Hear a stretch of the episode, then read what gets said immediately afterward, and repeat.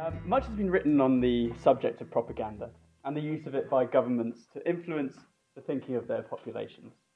It's a word which is often accompanied by negative connotations, though, eliciting thoughts of Nazi or Soviet propaganda machines, a friendly veneer, acceptable veneer, covering a myriad of political or human atrocities. Yet, it's a word which can be applied to activities of the British government as well over the last 100 years, particularly during the two global conflicts of the 20th century. The establishment of a Department of Information and subsequently a Ministry of Information during the first, towards the end of the First World War and revived at the onset of the Second, gave the governmental requirement to influence the population via publicity, advertising, marketing, and the control of information an enhanced degree of seriousness, which still echoes today. Today, I'll set out some of the activities undertaken by the British government, which I believe can be considered propaganda, even if that description can be more readily attributed to some activities more than others. I will briefly describe how the government became engaged in propaganda during the First World War and how the Ministry of Information developed its importance and its tone during the Second. I'll then look at the final incarnation of this department, the Central Office of Information, which operated from 1946 to 2011, and how the government has adopted new, me- new media, including social media, in order to ensure it continues to provide its message as appropriately as possible. All the while, I will acknowledge documents or record series held here at the National Archives so as to demonstrate the variety of material available here that may influence or assist your research. The Department of Information was created in 1917 under the leadership of the novelist John Buchan. The department was divided into directorates with specific tasks, including one for literature and art. It was based at Wellington House, and as you can see on the organisation chart here, uh, this is available in the National Archives document INF 4 slash 1b. In 1918, the Prime Minister David Lloyd George bestowed ministerial status on the department and installed Lord Beaverbrook as the, new, as the head of the new Ministry of Information. As you can see on this organisation chart, an entire directorate for propaganda was created alongside the one for literature and art, perhaps signifying a new level of importance for the, for the subject. Nevertheless, by this point, perhaps the most significant act of propaganda during the First World War had already occurred. Uh, both the War Office and the Foreign Office had shown an interest in propaganda, and the British government's engagement in it contributed to a significant alteration of the balance of power in the conflict on May the 7th, 1915, the British ocean liner, the Lusitania, was sunk by a German submarine, claiming 1,198 lives. Many of the victims were American. The Germans claimed that the ship was carrying military equipment and supplies, a claim always denied by the British. The sheer number of American lives lost potentially threatened their entry in the war on the side of the Entente powers, but it was still uncertain. However, a German artist named Karl Goetz was so angered by the possibility that a liner, a passenger liner, had been used to carry military equipment that he created an ironic Lusitania medal uh, depicting a sinking ship on one side laden with munitions and the personification of death on the other, selling tickets to unsuspecting passengers from a Cunard Line booth. And this is a, um, an image from the British Museum of the, of the medal. This provided something of a coup for the British government, which quickly set about buying up copies of the medal in Germany and the Netherlands and distribu- distributing them in Britain. At the same time, failing to mention that the medal was the work of one German artist as opposed to the German government. This provided the British government with the opportunity to exploit the apparent German celebration of the loss of so many British and American lives. And amongst our records, we have a rubber composition of the medal in Ext 11 64, which is ex- extracted from a Foreign Office document. The rubber composition allowed the British government to mint their own copies of the medal, which were distributed and sold in the United States, and thus influencing American opinion. And you can find out more about the medal uh, by listening to my colleague, Dr. Richard Dunley's podcast, which provides the full story and background to the uh, background context to the American involvement in the war. Shortly after the armistice, the Ministry of Information closed, but during the 1930s, as the likelihood of another conflict began to grow, the Committee for Imperial Defence, which included the heads of the armed services, considered the creation of a Ministry of Information at the outbreak of war. Indeed, when war began, in, for, for Britain at least, in uh, September 1939, the ministry was created instantaneously. But a combination of a lack of direction from the top, little enthusiasm from politicians, and the absence of a coherent philosophy regarding propaganda restricted the effectiveness of the renascent Ministry of Information. Accordingly, the early posters created by the MOI reflect a theme of exhortation and reassurance in the mould of the, in fact, unused Keep Calm and Carry On posters, which of course have so much popularity these days. This approach was perhaps indicative of a certain degree of detachment on the part of those leading the ministry, who were seemingly unable to effectively communicate with a public they appeared to variously consider to be somewhat simple, slightly untrustworthy, or potentially hysterical. During the early months of the conflict, the so called phony war, there was a concern amongst the MOI leadership, which included the BBC's moral arbiter Lord Reith, that apathy may lead to pacifism. Some of the posters at this time, as I say, lacked a clear message, demanding resilience rather than providing specific instructions.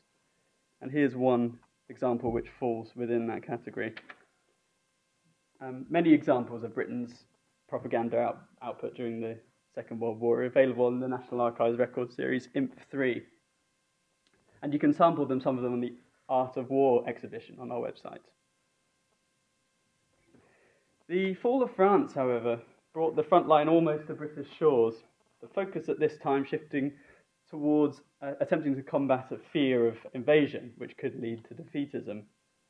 And this gradually morphed into a campaign around how people should be careful about what they say.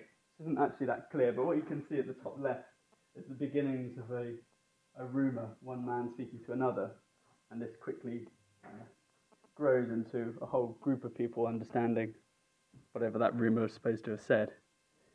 Uh, this is a more clear example of the dangers of careless talk.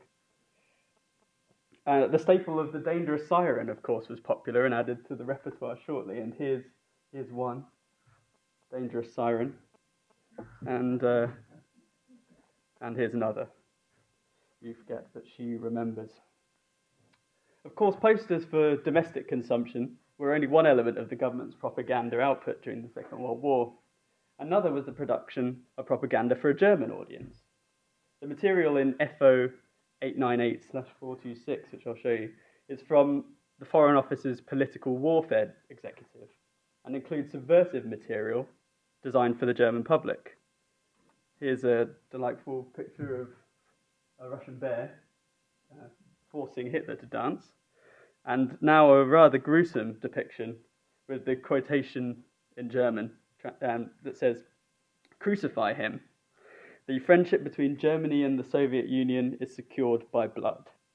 These tasteful words come from no other than Joseph Stalin in response to a well wishing telegram from Hitler uh, in December 1939. Um, these last two examples would seem to be designed to install a sense of betrayal or perhaps fear amongst the German people at the time of the Nazi Soviet non aggression pact of 1939, which lasted for roughly two years. And the other target audience for uh, the government's propaganda was Britain's allies. Here's a um, example specifically designed for African audiences, uh, with the lovely bold colours and slightly oversized aeroplane. Um, and another is the 11 smiling servicemen from various allied nations. You can learn more about the Ministry of Information during the Second World War from the ongoing collaborative project between the University of London, uh, King's College London's Digital, Digital Humanities Department, and the National Archives and others, entitled Make, Do and Mend. And one outcome is the website moidigital.ac.uk, and you can follow at MOI Digital on Twitter. Following the Allied victory, the tensions between the co combatants began to strain as the Soviet Union's political influence in the countries of East, Eastern Europe grew. As the Cold War set in place, there was an understanding within British government, governmental circles that a central organisation was still needed to provide common and specialist information services. The dual concerns of entrenched ideological and political divisions and the potential horrors of, nu- of the nuclear age required the dissemination of further guidance from the government. During the 1970s and early 1980s, the COI, on behalf of the Home Office, produced a series of leaflets and publicity videos relating to how citizens could survive a nuclear attack, entitled Protect and Survive. And to celebrate the 60th anniversary of the creation of the COI, um, a selection of some of those most memorable films were added to the National Archives website. They're now available via the Archives media player. Among those is uh, the Casualties film from the Protect and Survive series. I'm going to try and play it now, provided the internet connection works okay.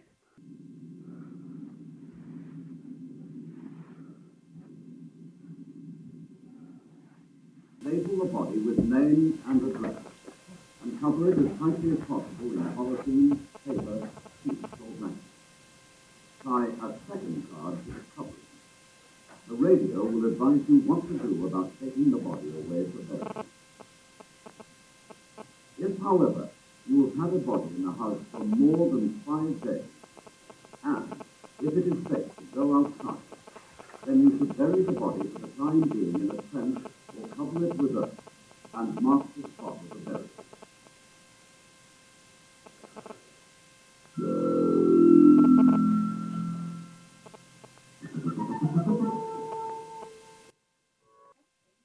So pretty grim, yeah. pretty grim, but, but certainly informative. That's uh, 1975. 1975.